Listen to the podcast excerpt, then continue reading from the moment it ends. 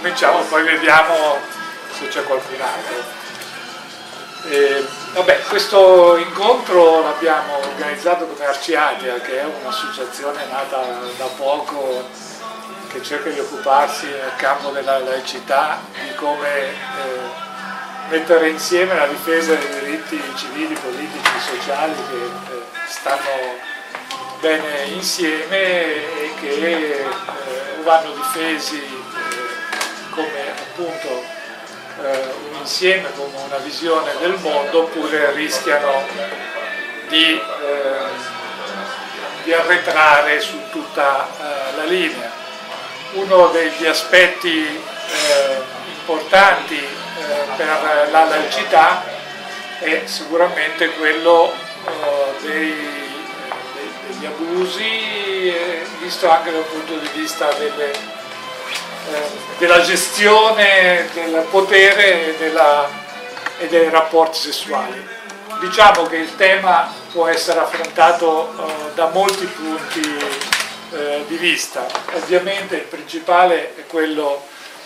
eh, delle vittime degli abusi, bambini e le bambine che eh, ricevono traumi pesanti eh, e che bisogna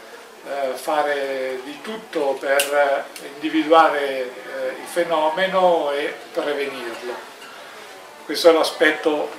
principale, ma possiamo approfittare l'occasione per fare riflessioni anche su altri aspetti, eh, su come funziona la Chiesa. È ormai accertato che eh, il problema eh, degli abusi nella Chiesa non è eh, occasionale, episodico, è sistemico, ehm, probabilmente perché appunto c'è un intreccio di, di diversi aspetti, eh, quello del, del potere eh, che, hanno, che, ha il clero, eh, quello dell'occasione perché si svolge genere in luoghi, oratori, scuole, eccetera, eh, frequentati e eh, quello della motivazione perché comunque ehm, si esprime un rapporto di, di, di potere e, e, come credo vedremo nella discussione l'elemento eh, del potere nei confronti di chi è più debole eh, è un aspetto forte caratterizzante. Ecco, quindi poi appunto, vedremo come eh, svilupparlo. Eh, io dico solo che eh, noi potremmo, come in un thriller, eh, vedere eh, l'aspetto eh, del, del, movente, del perché, dei mezzi, del come e delle occasioni, il dove e il quando. anche l'indagine diciamo, sul sulla pedofilia e sugli abusi eh, in generale, gli abusi del clero possono essere indagati eh, cercando di eh, incrociare queste diverse eh, dimensioni. Eh, naturalmente eh, noi di Arciatea abbiamo solo promosso questa iniziativa, sosteniamo per quello che possiamo le tematiche portate avanti dalla rete L'abuso, eh, abbiamo il presidente Zanardi che credo coglierà, spero, l'occasione anche di spiegare il lavoro eh, che fanno e abbiamo Tulli che eh, giornalista di Left ha anche scritto dei saggi sull'argomento e avrà modo, credo, di eh, illustrare anche le inchieste eh, che ha fatto. Quindi io la chiuderei qui, vi passerei la, la parola eh, e poi sentiamo anche da parte vostra se ci sono dei temi particolari che preferite approfondire. Bene, eh, beh, partiamo da un, da un, qualcosa che fino a qualche giorno fa è stato, diciamo, eh, è, stato, è stato il modo di leggere le carte del Vaticano di qualcheduno. Si diceva che in realtà eh, le varie direttive uscite dalla Santa Sede, soprattutto quella del 62, non fossero eh, state stilate per insabbiare. In realtà adesso è uscito nome proprio di Papa Francesco e quello è, praticamente è nero su bianco, messo, il Papa ha messo nero su bianco che eh, le gerarchie ecclesiastiche devono insabbiare, non possono eh, più assolutamente eh, far trapelare al di fuori diciamo, della, della Chiesa le varie notizie. E, e, questo sotto la minaccia del, del, della scomunica perché il tutto è sottoposto a segreto pontificio. La situazione è abbastanza grave, almeno vista dal mio punto di vista, penso anche Federico potrà condividerlo. In Italia soprattutto, perché in Italia abbiamo una miscela abbastanza esplosiva eh, che impedisce davvero una svolta eh, diciamo, eh, con, contro la pedofilia, al di là della Chiesa e delle sue direttive, eh, lo Stato è quello italiano, non è lo Stato del Vaticano, eppure abbiamo uno Stato che è completamente inerme di fronte a quello che fa la Chiesa. Questo unito anche a una, a una consapevolezza della popolazione davvero veramente molto, molto limitata sul, sul, problema, non esistono in Italia numeri, non esistono eh, statistiche, non esiste praticamente nulla. Il 22, se non ricordo male, il 23 gennaio scorsi siamo riusciti a trascinare il governo italiano eh, di fronte alla Commissione per la tutela del fanciullo delle Nazioni Unite. E i problemi sono, sono emersi, infatti l'ONU diciamo che eh, attacca pesantemente in primis la magistratura perché anche nei nostri report che eh, avevamo mandato prima del, eh, delle sedute ONU e, e la magistratura proprio su base costituzionale ha una sua autonomia e a qualcosa vi servirà questa autonomia, no? vi servirebbe in casi come questi dove il governo non legifera, dove il governo diciamo, non prende posizione, potrebbe prendere la magistratura come è successo eh, in, tanti altri, in tanti altri stati dove autonomamente la magistratura per le commissioni d'inchiesta ha indagato e ha fatto eh, uscire il problema. Purtroppo in Italia questo sembra eh, abbastanza, abbastanza difficile da ottenere. Vuoi continui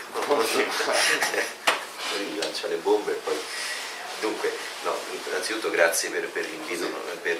sì, anche, anche con, con, la questione della, di giustizia divina su questo darmi, sì, no, l'opportunità di, eh, di, parlare di questo, di questo, tema che per me è, insomma, dal punto di vista professionale è, è una, dire, anche una ragione di vita professionale. Eh, quello soprattutto eh, di cercare di dare una risposta a una domanda che mi, mi perseguita da, da, da, quando ho iniziato a fare il giornalista, cioè circa 15 anni fa. Cioè, ma com'è possibile che un, un, fenomeno criminale di questo tipo eh, abbia attraversato praticamente indisturbato, lo metto tra virgolette, indisturbato circa 25 secoli di storia occidentale, mettiamola così. Cioè dalla, eh, da Platone in poi eh, l'idea del, dell'abuso, eh, della violenza sul, sul minore prepubere eh, è in qualche modo, in tanti modi diversi, in un certo senso eh, ha trovato sempre delle giustificazioni. E, e quindi appunto eh, a partire da questa domanda mi sono ritrovato eh, anche a, eh, a, notare, quando muovevo per i passi al giornalista, che crimini che eh, so, qualsiasi persona di buon senso eh, considera eh, gravissimi o comunque degni di, di attenzione eh, più de, del normale, eh, mi riferisco in particolare a quelli eh, di appunto, abusi su, su, minori compiuti in ambito clericale, dal punto di vista mediatico siano sempre stati trattati con una superficialità e una scarsa attenzione, con una velocità così, come dire, di, di eh, scomparsa della notizia che francamente appunto a me ha sempre, ha sempre colpito. Per cui mosso da queste due cose mi sono eh, avvicinato a questo mondo eh, che eh, certamente è, è, è, pieno di sfaccettature e, e, e per potervi muovere all'interno, cioè per poterlo indagare senza compiere errori che poi si pagano perché comunque nel momento in cui si mette diciamo, dalla parte opposta rispetto al, al potere ecclesiastico eh, appunto, eh, si rischia, no fisicamente insomma si rischiano tutte figure perché appunto soprattutto la, la, la stampa vaticana dal punto di vista mediatico diciamo, diciamo una, una, capacità di, di fuoco notevole. E, e quindi ecco, eh, che cosa è successo? Eh, la, eh, dicevi, ecco, ringrazio per l'introduzione, insomma eh sì, ho scritto un, un, due saggi sul, sul, tema della pedofilia nella, nella, Chiesa e appunto nel primo, che è appunto Chiesa e pedofilia, molto semplice, lo, lo nel 2010 con l'Asino d'Oro, eh, eh, cercavo insieme all'editore di rispondere a, a, alla domanda delle domande per la prima domanda, che cos'è la pedofilia? Cioè quasi cercando di, ehm, di rubare a quello che è l'approccio medico, cioè di fronte a una, a una, malattia il medico che fa? Cerca di capire eh, eh, qual è l'eziopatogenesi della cosa per poter fare una diagnosi, quindi cercare di eh, orientarmi eh, sul, eh, per dare una risposta a questa domanda, che cos'è la pedofilia, per poi eh, cercare di spiegare come mai appunto questo tipo, questo crimine ha attraversato tutta la nostra storia eh, senza che eh, praticamente fino, in Italia fino al 1996 eh, qualcuno gli venisse in mente che non si trattava di un delitto contro la morale oppure un, eh, per dirla appunto, eh, un, un modo come un altro per educare il bambino a diventare adulto. Ma era appunto un, un crimine, è, ed è un crimine violentissimo nei confronti di una persona, eh, la persona più indifesa eh, della specie umana, cioè il bambino, e, e quindi ecco, mi, mi sono eh, avvicinato non da inchiestista in cerca di scoop, ma da giornalista in cerca di, di risposte. E mi sono fatto un'idea dopo aver eh, parlato a lungo, approfondito eh, la questione con storici, con eh, medici psichiatri, con sociologi, con eh, avvocati, magistrati, anche eh, uomini di chiesa e vittime. e, anche in, questo, diciamo, in questo percorso ovviamente dal momento che la, la storia di di Francesco Zanardi e della, dell'associazione che lui ha costituito è praticamente un unicum in Italia e, e anche poche, eh, eh, diciamo no, in Europa e nel resto del mondo comincia ad avere delle, eh, diciamo, delle realtà eh, molto simili, ovviamente la, la mia, eh, le mie inchieste, le mie ricerche non, non potevano non incrociare quelle, eh, quelle di Francesco ed è nato un rapporto professionale ma poi alla fine anche di amicizia, penso di poterlo dire che in qualche modo cioè, insomma, questo diciamo, scambio di esperienze, di opinioni e di, di, intuizioni eccetera eccetera ha consentito, devo dire, fin qui di, eh, di fare chiarezza su molti aspetti che riguardano in particolare il fenomeno della pedofilia nella Chiesa. Adesso vi taccio tra due secondi eh, alcune parole chiave che, che hai eh, citato all'inizio, una di queste è l'istituzione, cioè la, eh, la particolarità della, della, pedofilia nella Chiesa eh, rispetto, che è solamente una piccola parte del, ahimè, del, del fenomeno della pedofilia in generale, no? numeri percentuali non ci piacciono affatto, però chiaramente eh, purtroppo la, eh, fenomeno degli abusi sui minori è molto presente eh, e diciamo anche nel, nella popolazione laica, eh, soprattutto è un fenomeno che si è presente soprattutto in famiglia, il, il pedofilo è quasi sempre una persona conosciuta eh, dal bambino, di cui si fida, di cui si fidano i genitori, ahimè molto spesso i genitori hanno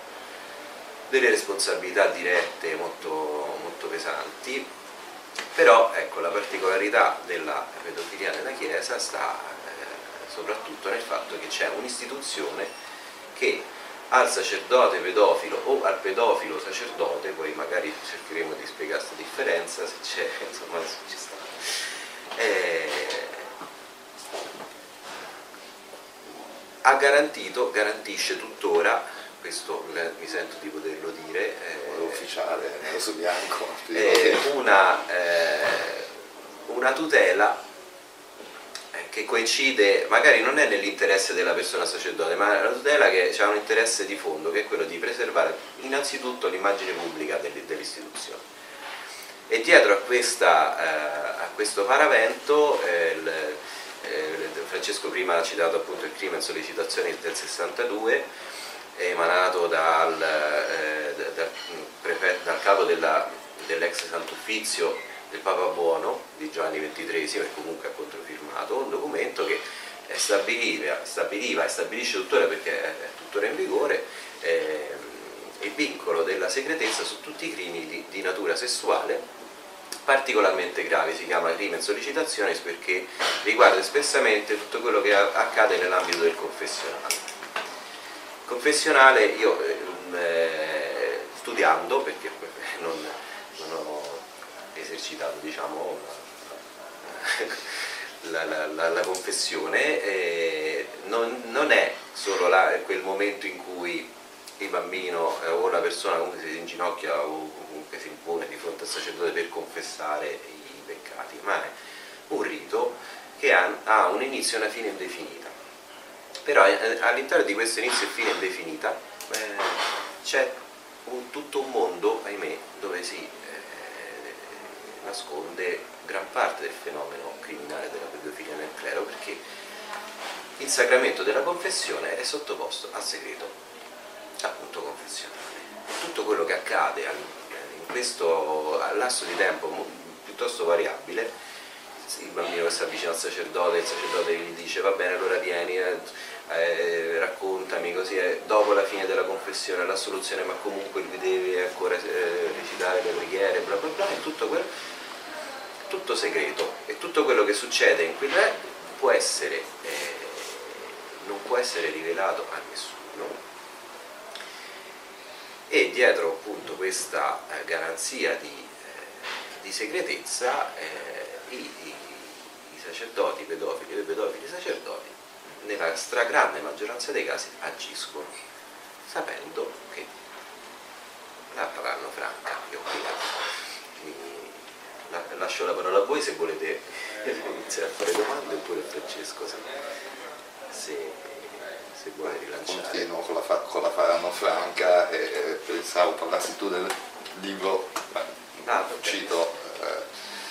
Federico insieme a Manuela Rovera hanno scritto un libro che è uscito nello scorso novembre dove sono anche citato perché eh, in qualche modo diciamo eh, feci delle ricerche almeno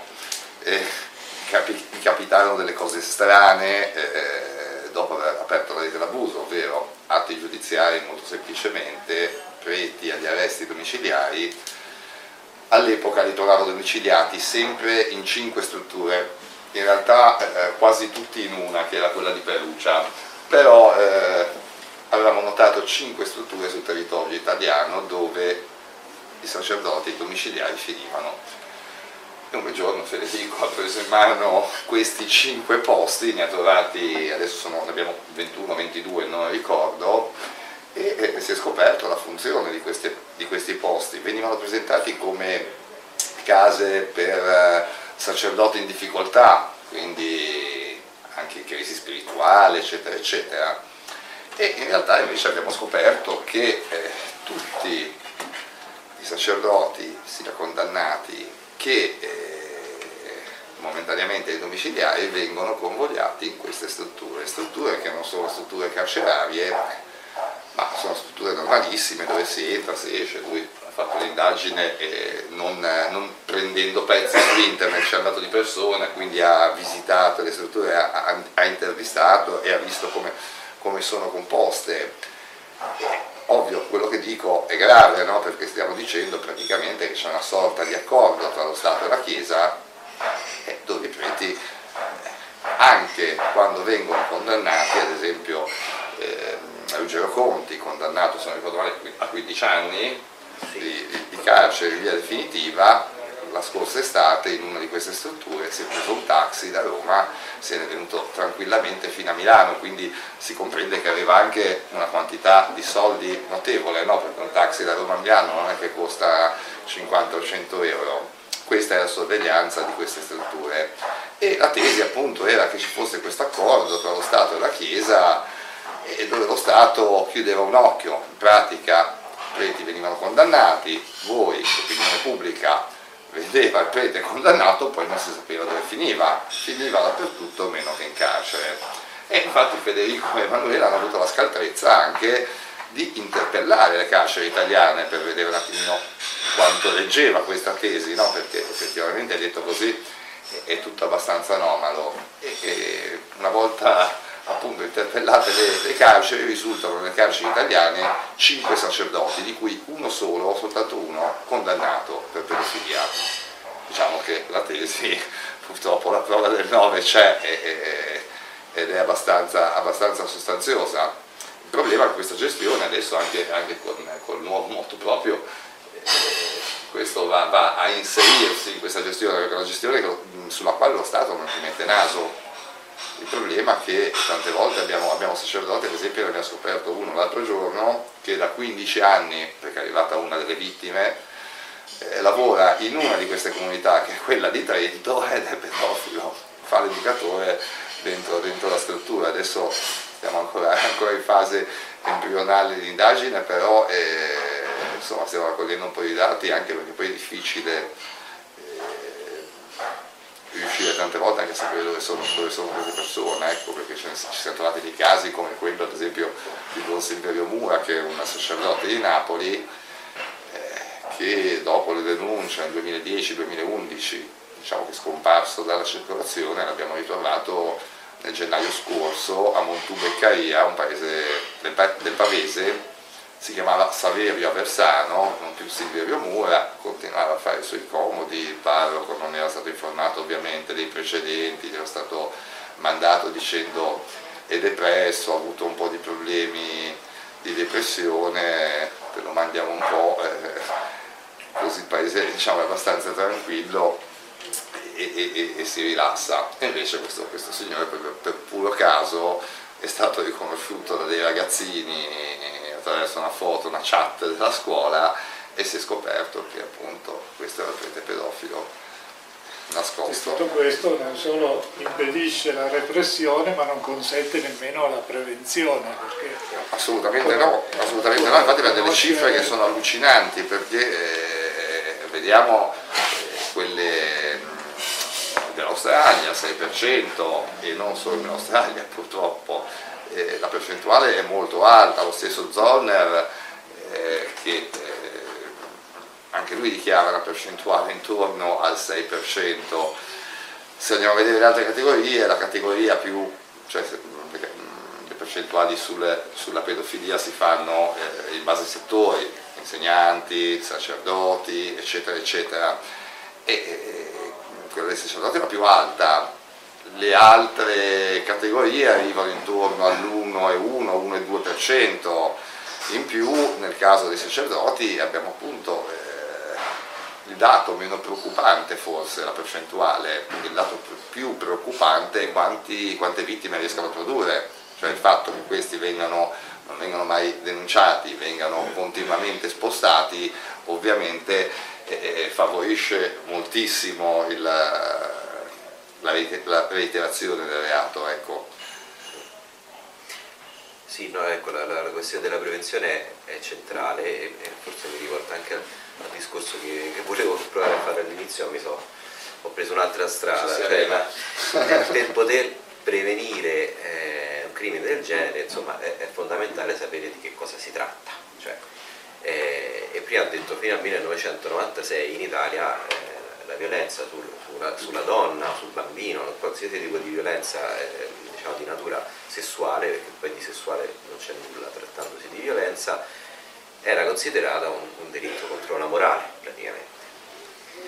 E eh, ahimè abbiamo riscontrato anche che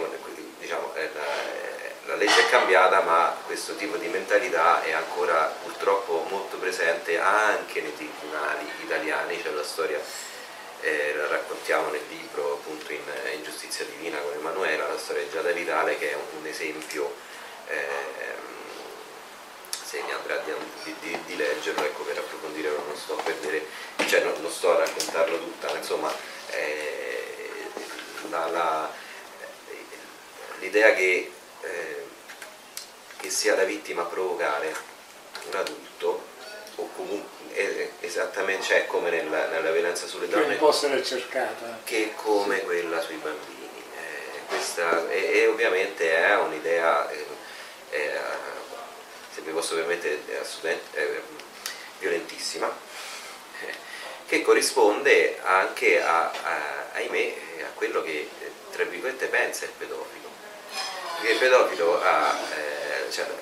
la pedofilia è l'annullamento della realtà umana del bambino cioè il pedofilo eh, è convinto, ma perlomeno racconta, di aver risposto a una richiesta. Ed è eh, perché è patologica, io chiaramente non sono un medico, eh, riferisco quello che, eh, che mi suona e che ho sentito, eh, mi sono sentito raccontare da chi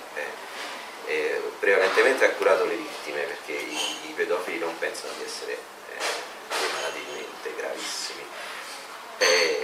perché innanzitutto il bambino prepubere, essendo prepubere, eh, non, per prima cosa anche dal punto di vista biologico non ha, eh, non, ha, non ha, formato la sua identità sessuale e se non c'è eh, lo sviluppo degli organi genitali completo non ci può essere nemmeno lo sviluppo psichico, quindi la consapevolezza della propria identità sessuale. E il pedofilo attacca proprio questo, eh, cerca di distruggere quello che lui ha perso, un'identità sessuale che poi è una, è nella, è, diciamo una specifica caratteristica umana, quella di eh, da una certa età in poi sviluppare un'identità eh, sessuale che poi è quella che consente, tiene il rapporto le persone tra di loro, insomma, e così via. Quindi il pedofilo che ha perso questa eh,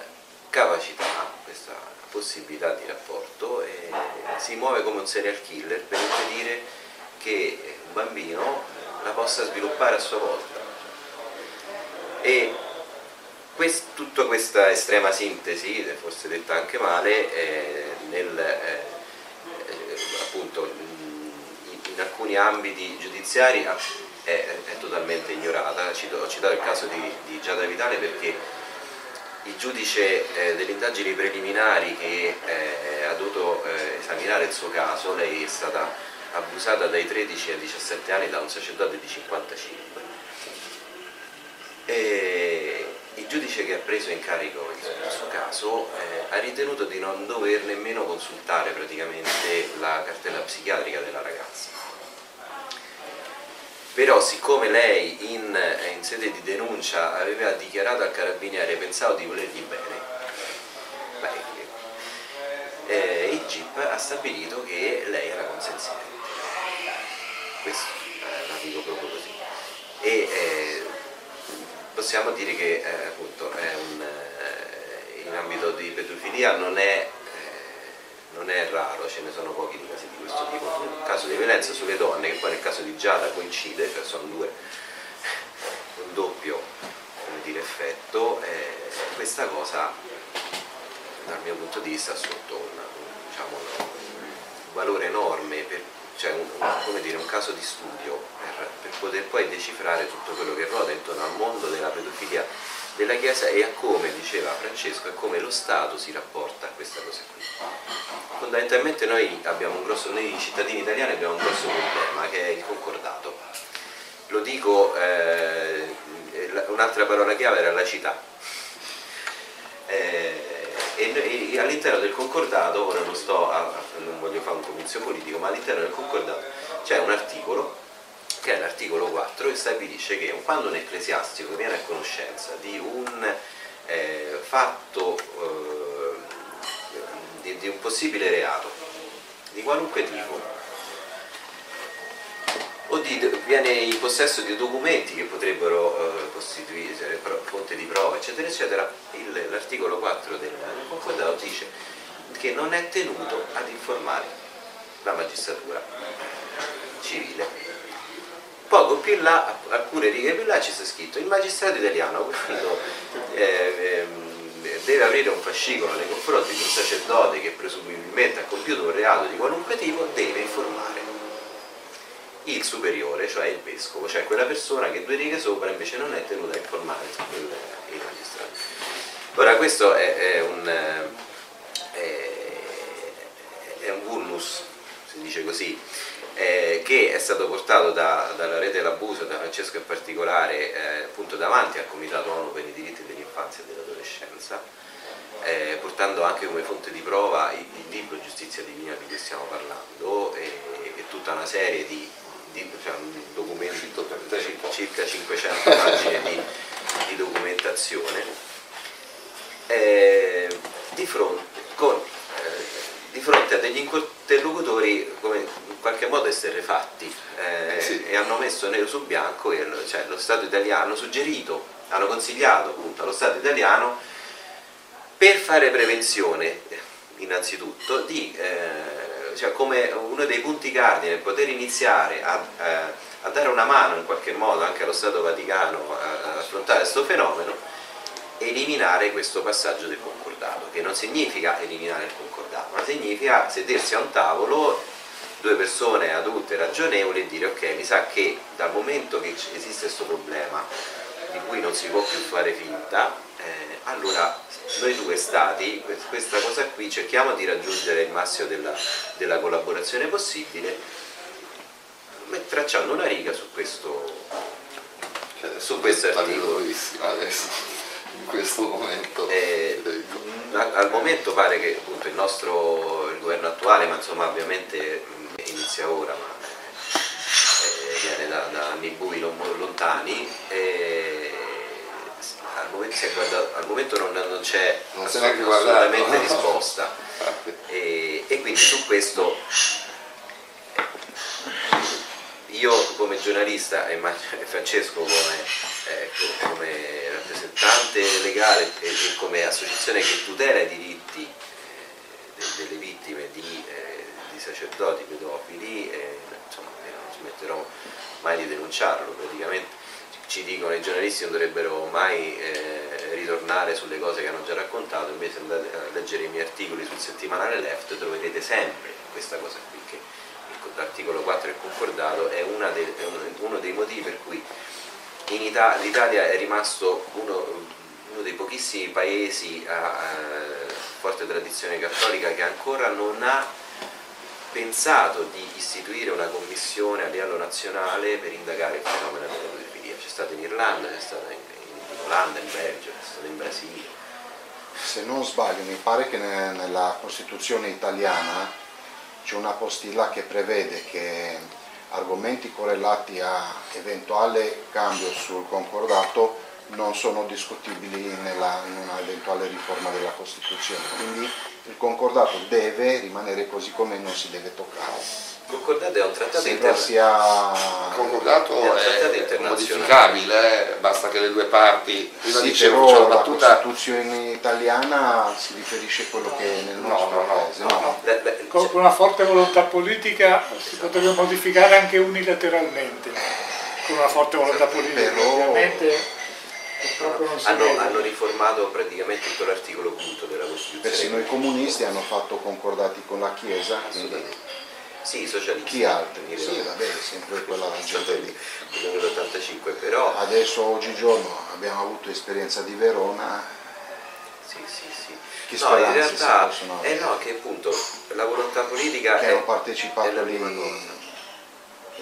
tutti li sappiamo il loro certo, curricula, no? Certo, certo però la volontà politica eh, eh, dipende anche dalla pressione dell'opinione pubblica e l'opinione pubblica preme nel momento in cui, e qui altra cosa, eh, è correttamente informata. Io non, ovviamente non, non, inele, sarebbe inelegante parlare male de, dei colleghi, quindi, però comunque il discorso della percezione del fenomeno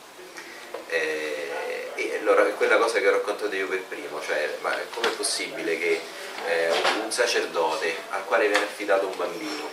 eh, con la massima fiducia da parte dei genitori, eh, con tutto quello che poi rappresenta eh, dal punto di vista morale, perlomeno come si presentano loro, cioè, i detentori dell'etica, della morale, del... compie un crimine di questo tipo e, il, e la notizia eh, eh, merita una, una, breve nella cronaca locale.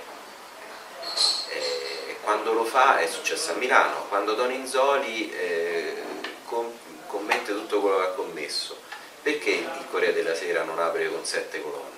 Il, il fondatore Banca Alimentare, il, il confessore di, del presidente de, della regione, ex presidente, ora è un po' in disgrazia lui, lui stanno nello stesso carcere. E, un, un, sacerdote che, eh, che, è presidente di un'associazione che si occupa di, eh, di una casa famiglia. Com'è possibile che un caso del genere non, non finisca eh, in... Eh, è possibile perché cioè una cosa del genere che contribuisce a formare una percezione errata, alterata del fenomeno.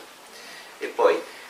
non c'è mai un giornale o qualcuno che fa un'inchiesta complessiva, per cui sembrano tutti casi eh, isolati. isolati. separati tra di loro, per cui e vabbè è successo lì, non è successo qui, invece no, eh, ahimè, il secondo che ho scritto è, è un, libro intero dedicato al caso italiano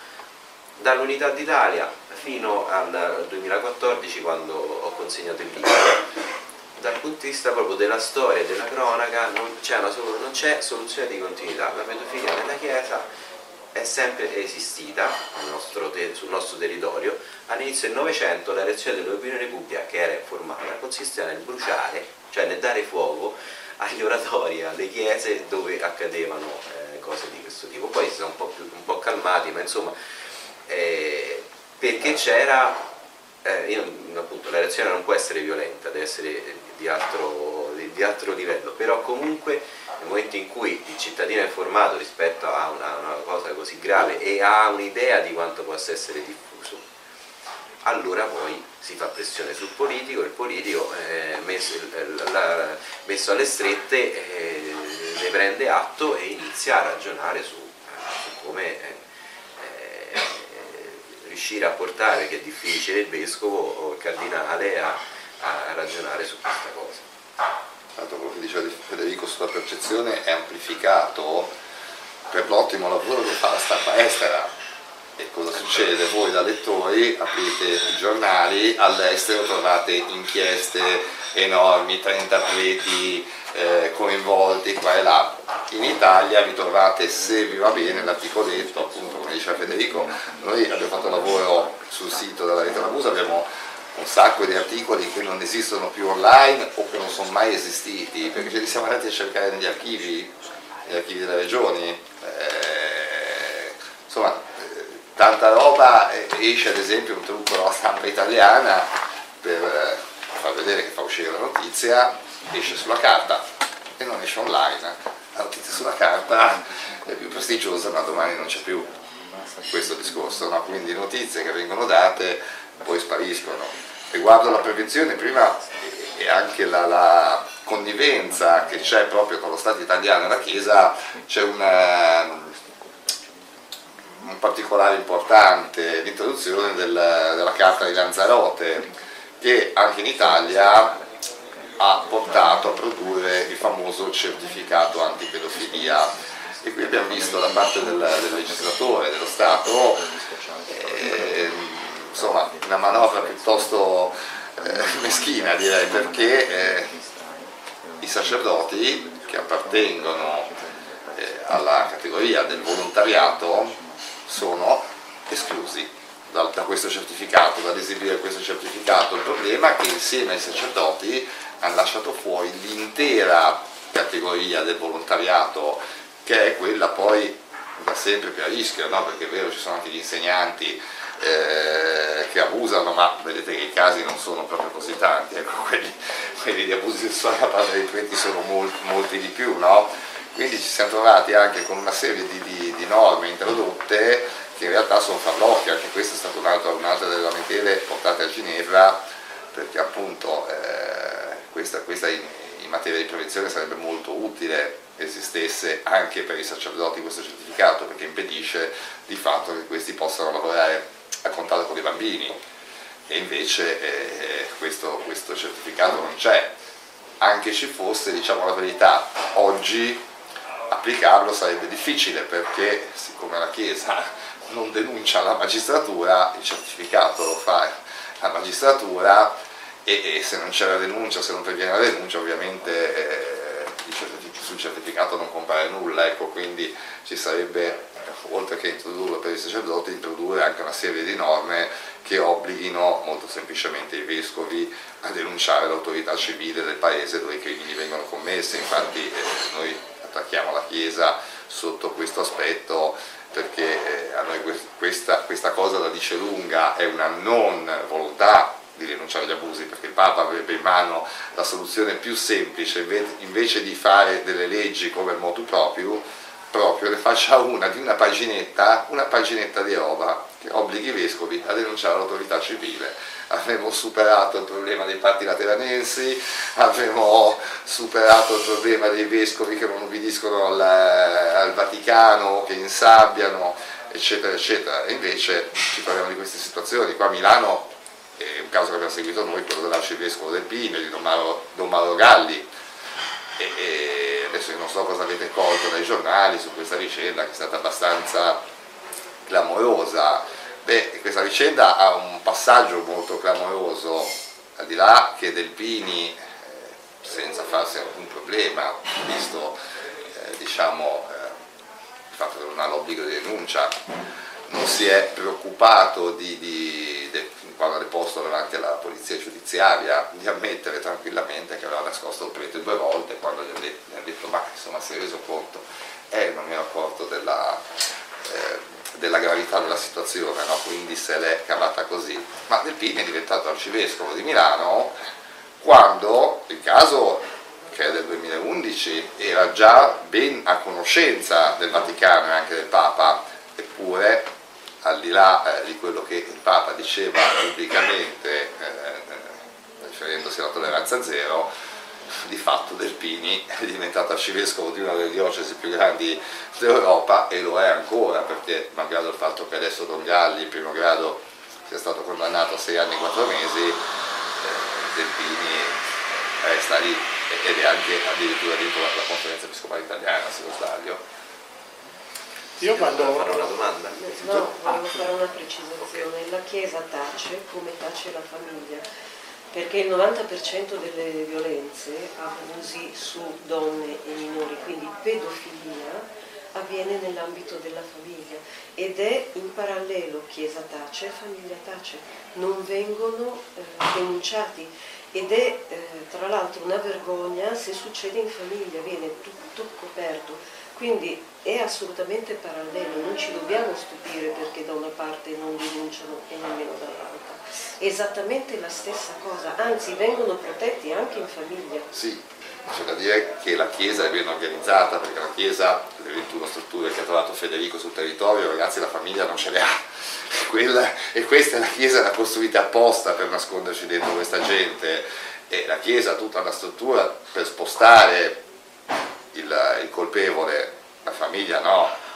Ma viene eh, diciamo che, nascosto, tutelato. Sì, sì, ma è un'omertà diciamo diversa perché a livello familiare è molto più limitata, nel senso... È, è grave tanto quanto perché gli effetti deleteri sulle vittime sono altrettanto Quello feroci.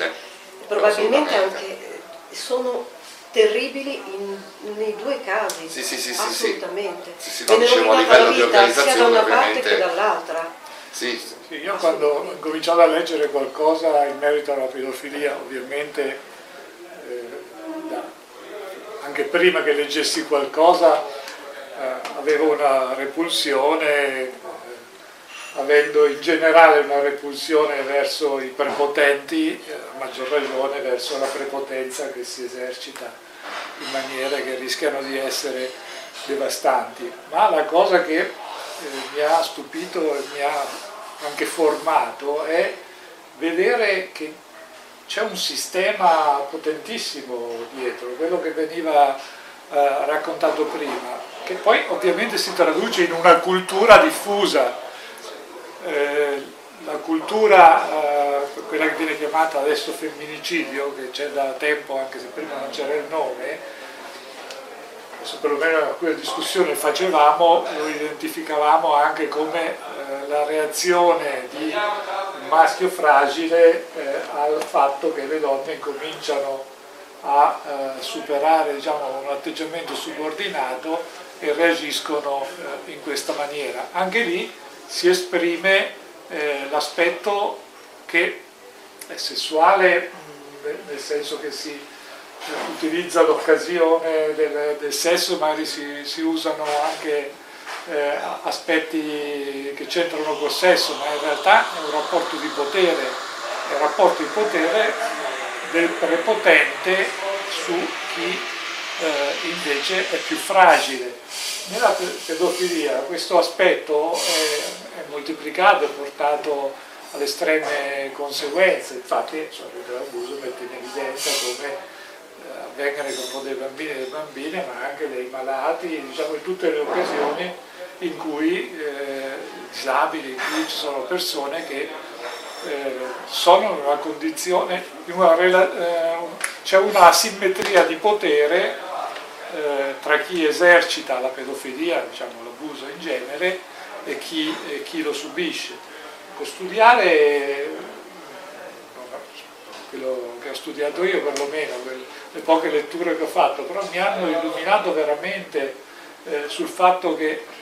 è, paradigmatico, mostra benissimo quali sono le strutture di potere, il lavoro che è stato fatto per consolidarle, per mantenerle,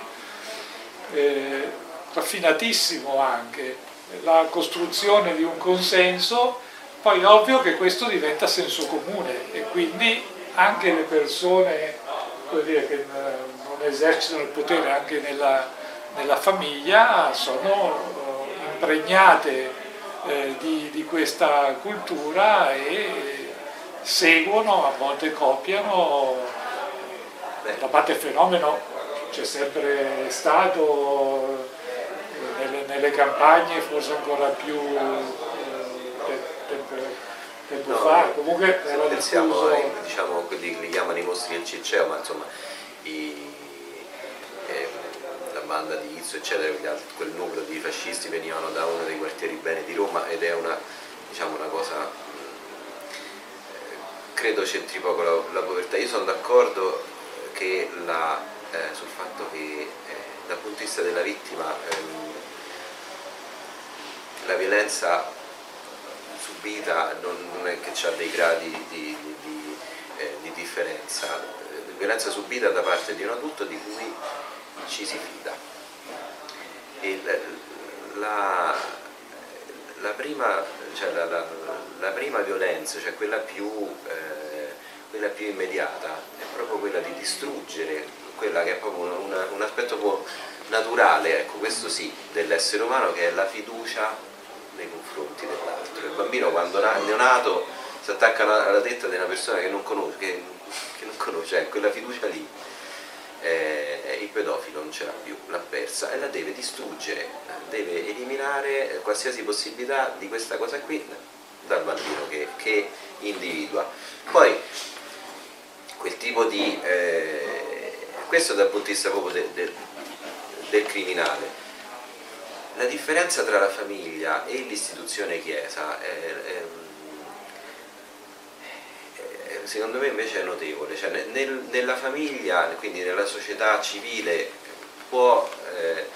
eh, possono accadere cose del genere laddove c'è una mentalità patriarcale, la posso chiamare in questo modo, che ancora proprio resiste eh, pervicacemente, non, eh, quindi il, la, il maschio adulto comanda e il maschio adulto si sente in diritto di poter fare quello che vuole.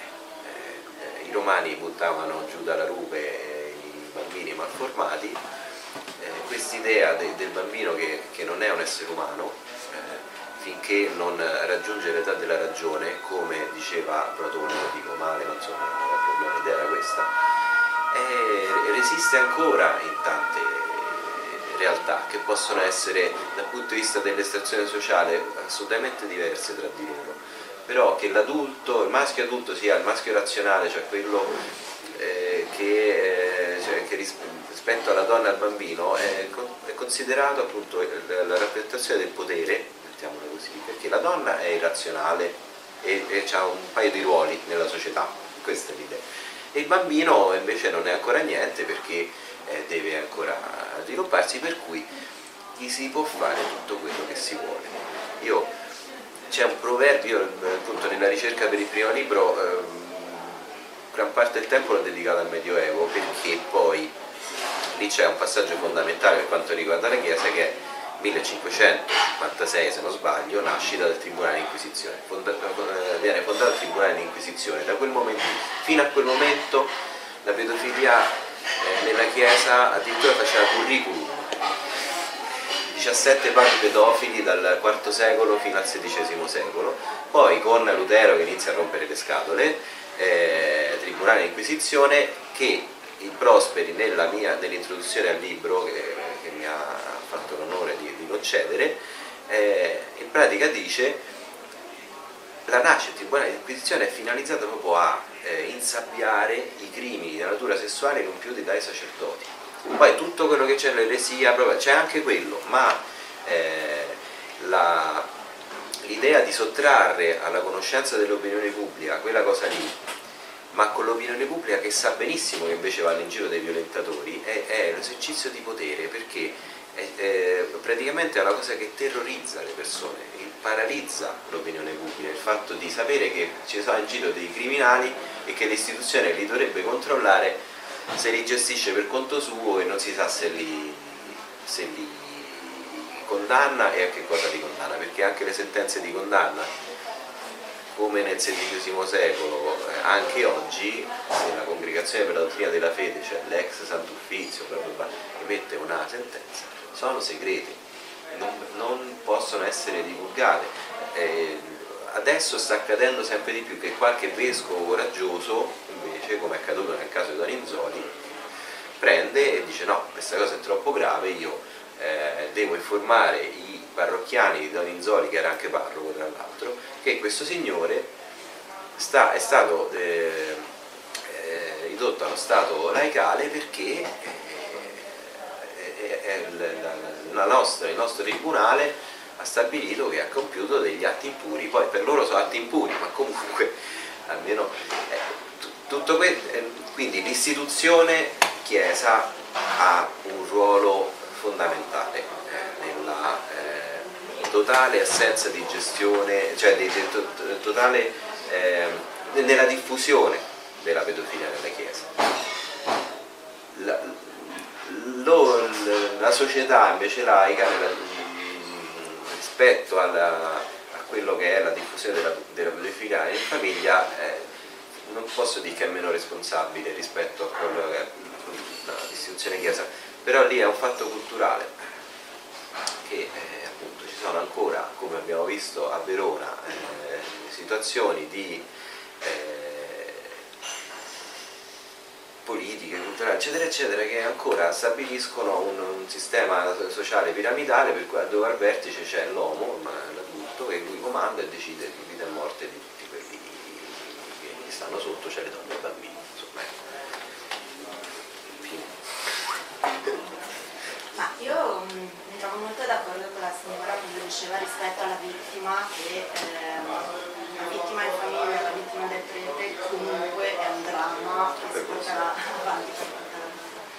La differenza, anzi forse in famiglia è ancora peggio perché la vittima in qualche modo ce l'ha in casa il, il carnefice. Però la cosa più grave secondo me rispetto non alla vittima ma al perpetrarsi di questo crimine è il fatto che eh, un genitore, uno zio, un parente, quanti minori ha a disposizione? Figlio, nipote, tre, due, quattro, o comunque alla disponibilità di vittime eh, inferiore. Non vuole minimizzare in nessun modo. No, no, no, capito. Eh, un prete che non viene denunciato e che viene spostato, quanti minori ha a disposizione e di quanti minori... Ecco, questo è un po' vorrei capire, so perfettamente che non ci sono statistiche in Italia. No, ci sono, due, ci sono due studi, c'è quello di Saip e quello di Griley Grillo mi pare, eh, Saip è un ex frate eh, Vaticano, uno studioso e um, quello che abbiamo usato da fare le proiezioni, che ha usato il collega irlandese per fare le proiezioni. Secondo il rapporto di SAIP un sacerdote eh, riesce a produrre mediamente 50 vittime nell'arco della sua vita, secondo Griley invece 200 vittime. E non è tanto un dato così eh, fuori di testa quello di Griley perché se ti ricordi nel caso americano non ricordo più chi fu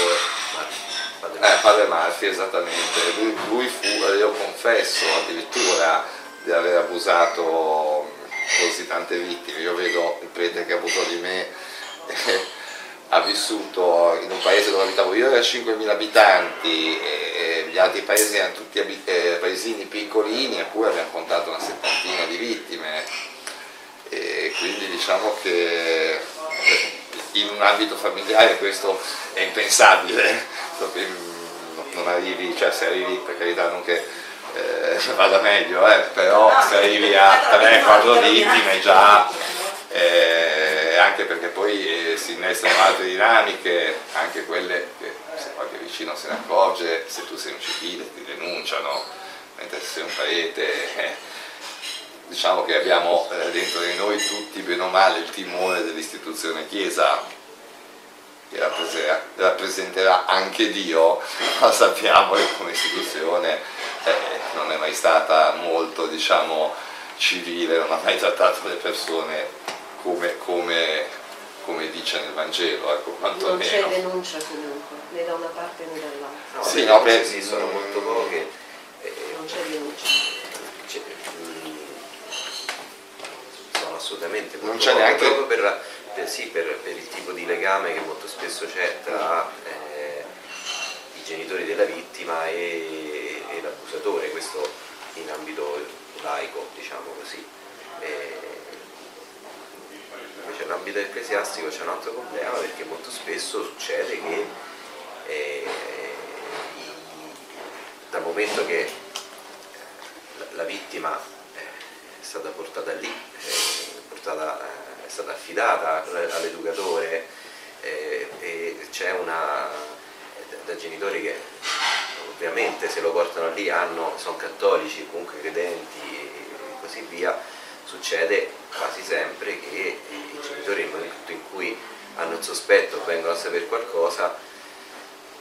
raramente si rivolgono direttamente alla magistratura italiana, vanno prima dal vescovo. E, e questo contribuisce a far perdere tanto tempo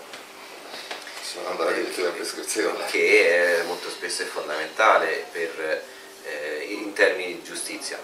È, è, è, decisivo invece in termini di possibilità di restituire a, al bambino purtroppo la, la possibilità di, di eh, in qualche modo di curarsi perché comunque si subisce un, un trauma talmente eh, grave che eh, cioè, non tutti sono capaci di elaborarselo per conto proprio, trovare il modo di, eh, di, affrontare insomma, no, la, eh, la, vita quotidiana dopo aver subito un trauma del genere. Per me,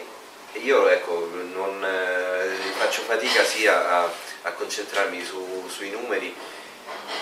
questa però è la mia deformazione professionale, eh, c'è una cosa che mi preme dire sempre, cioè che ehm, appunto la domanda che cos'è la pedofilia ed è l'annullamento della, realtà umana del bambino, cioè il bambino non lo si vede per quello che è,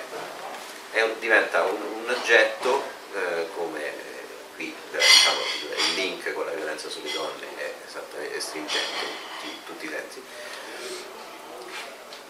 E quindi come inanimato praticamente cioè non, eh,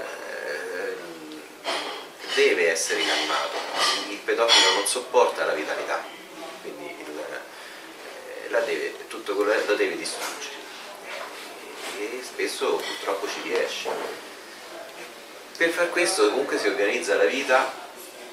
in funzione della caccia, per cui per quello lo troviamo, eh, non è casuale che eh,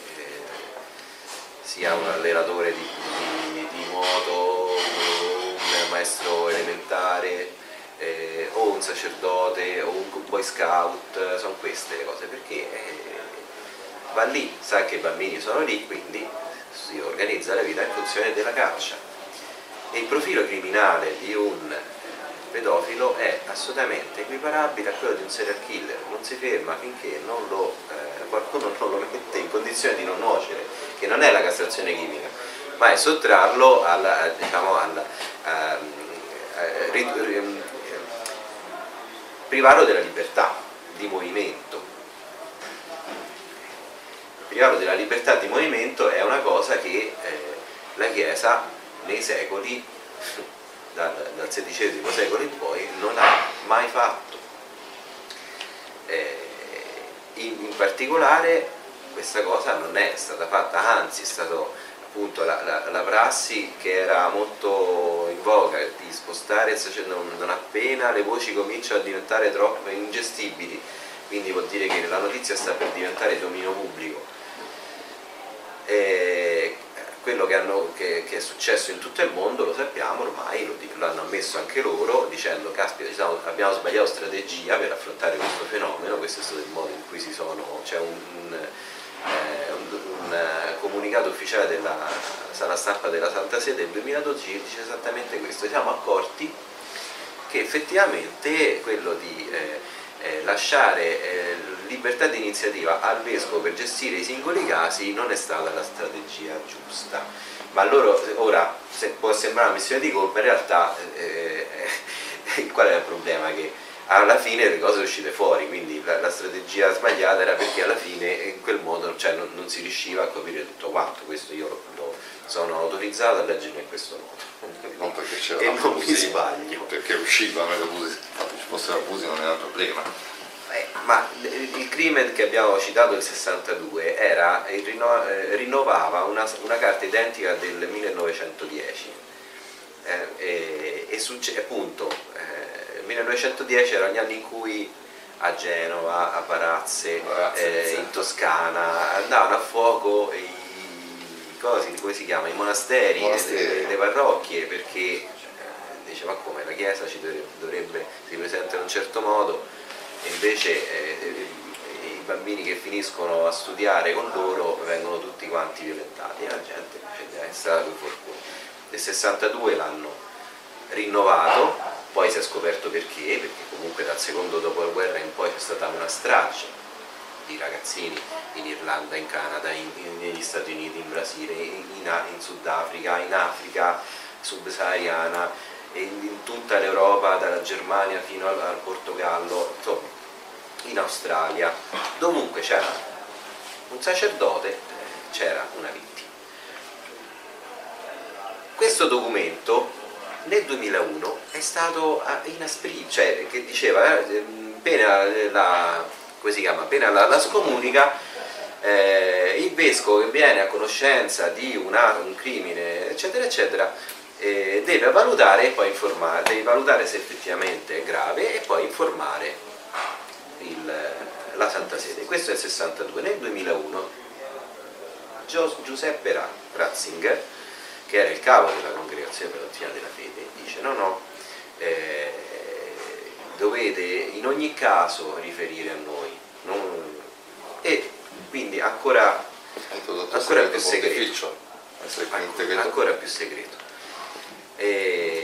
L'altra settimana il, il, Papa rivoluzionario eh, Francesco I,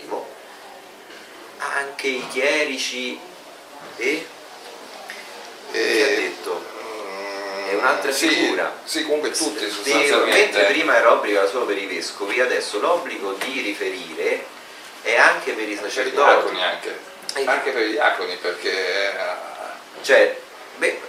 perché? Perché c'è il rischio che un sacerdote può venire in mente di andare a denunciare al commissariato. D'altra parte significa anche che fino adesso, fino adesso eh, non, eh, non era irrilevante che ci fosse la denuncia. L'importante è che il vescovo, cioè il sacerdote doveva riferire al, eh, al vescovo e il vescovo doveva riferire al, eh, alla Santa Sede. Ovviamente che rimane in ambito eh, vaticano, non c'è, eh, l'obbligo di collaborare con, con, la, con la magistratura non c'è, non c'è più neanche la proposta. Non c'è nemmeno più. Perché prima dicevano collaboriamo con la magistratura, adesso neanche più questo. Quando a febbraio eh, ci hanno martellato eh, di propaganda, che io sono costretto a chiamarla in questo modo, per quel, eh, si, come si chiama? Eh, Sì, sì, so. summit internazionale contro la pedofilia dove eh, eh, Francesco ha Primo, Francesco Primo ha convocato 196 vescovi, sì, vescovi, cioè i capi delle conferenze episcopali di tutto il mondo. Quindi finalmente nuova svolta nella lotta contro la pedofilia. Finalmente emaneramo tu proprio dove finalmente eh, sistemerà le cose come le ha sistemate. Primo, un, motu proprio dove eh, l'obbligo di denuncia vale solo per i cittadini vaticani per, per le violenze che avvengono in territorio vaticano, cioè lo Stato pontificio, eh, un chilometro quadrato, 800 abitanti, tutti maschi, adulti, ci sono pochi sfortunatissimi bambini che sono i chirichetti del Papa e sono stati tutti quanti violentati, ci sono le, le prove, e poi nelle sedi diplomatiche. E ora, nelle sedi diplomatiche, qua- quali atti mai di pedofilia possono essere compiuti? Saranno i figli segreti Eh, dei, dei diplomatici, Federico. Quanti bambini possono en- entrare dentro una, una sede diplomatica vaticana e per quale motivo dovrebbero entrare? Per- Perché il problema non, non sta lì, ora questa può sembrare una battuta un po', un po' cica, ma insomma la, eh, il problema è che la Chiesa e che il Vaticano e la Santa Sede devono questa triade di strane eh, entità che, Entità. che si, si mischiano, si giocano, fanno il gioco delle tre carte, eccetera. Il problema non sta dentro il territorio vaticano, non sta dentro le sedi diplomatiche, il problema non è il cittadino vaticano, con il diplomatico con passaporto vaticano, ripeto 800 persone, il problema sono per esempio in Irlanda i i 30.000 abusi certificati da- dal- dalla commissione parlamentare di, di- di- di Dublino certifica, cioè, indaga e scopre 30.000 bambini abusati tra il 1946 e il 1996. 30.000 bambini in un paese come l'Irlanda è è una cifra mostruosa e sono, il problema in Irlanda sono gli 800 sacerdoti che in quell'arco di tempo sono stati riconosciuti responsabili di, di abusi di minore. 800 sacerdoti sulla popolazione ecclesiastica irlandese sono un- una cifra mostruosa. E il problema sono i 300 sacerdoti che negli Stati Uniti, in Pennsylvania, lo scorso anno sono stati indicati come eh, responsabili di abusi su minori. 300 sacerdoti in un solo Stato, che è la Pennsylvania, è una cifra mostruosa. Il problema è quando padre Hans Zollner, che è il eh, consulente della famosissima commissione pontificia di, istituita da Bergoglio, di cui tantissimo si parla come altra eh, svolta rivoluzionaria di questo pontefice, beh, quando Zollner dice guardate chiesa italiana, allora negli Stati Uniti dal 4 al 6% dei sacerdoti hanno compiuto abusi negli ultimi 50 anni. Chiesa italiana, non, non pensare che, che la situazione tua sia migliore, ti deve dare una mossa. Una- questa è stata una intervista che abbiamo fatto in tempo con Emanuele a mettere nel libro, che padre Zorner ha dato a, a fine agosto del 2018 alla SIR, che è l'agenzia dei vescovi, quindi eh, era un, un- un messaggio preciso. Cioè, un componente di una, di una commissione pontificia dice eh, eh, denuncia una- che nella Chiesa italiana c'è un problema grosso che è simile a quello della Chiesa statunitense. Apro una parentesi, negli Stati Uniti dal 2001 fino al dicembre scorso sono fallite 13 diocesi per dover pagare i risarcimenti miliardari a decine di migliaia di vittime. Zerner dice la Chiesa italiana non può continuare a, a fare finta di nulla, deve correre ai ripari. Questa, questa intervista da- rilasciata dall'agenzia, ritorno al discorso di sempre, secondo voi è stata presa- ripresa da qualche giornale italiano? È finita al TG1? È finita al TG2? È finita a Sky? no. Eh, eppure Zonner ha fatto una denuncia gravissima, dal mio punto di vista. E io, eh, Francesco lo sa, l'abbiamo messa nel libro sul left, eh, questa è l'ultima, eh, qua, se, faccio un po' di pubblicità davanti alla cinepresa, ma insomma questo è il, il left che abbiamo pubblicato a febbraio, quando c'è stato questo summit, e io da, dall'intervista di Zonner fino a, a, febbraio abbiamo fatto quattro, tre copertine sulla, sulla pedofilia e, tut, e, poi ho, scritto altre tre o quattro articoli sulla cosa. In tutte le occasioni che ho avuto di scrivere io ho riportato l'intervista di Zonner perché sperando, cioè ok, The Left eh, ha un pubblico di nicchia, un settimanale di sinistra per cui eh, chiaramente siamo dei mangiapreti, queste robe così, ma eh, riprendo l'agenzia dei vescovi, quindi cioè, la fonte quantomeno ufficiale. Non si è smosso, non si è alzato un sopracciglio. In mezzo c'è stato la, appunto la, la, il giudizio no, del, del, governo italiano ah, a Ginevra okay. dove eh, comunque sono stati portati anche questi, eh, questi dati. Calma piatta.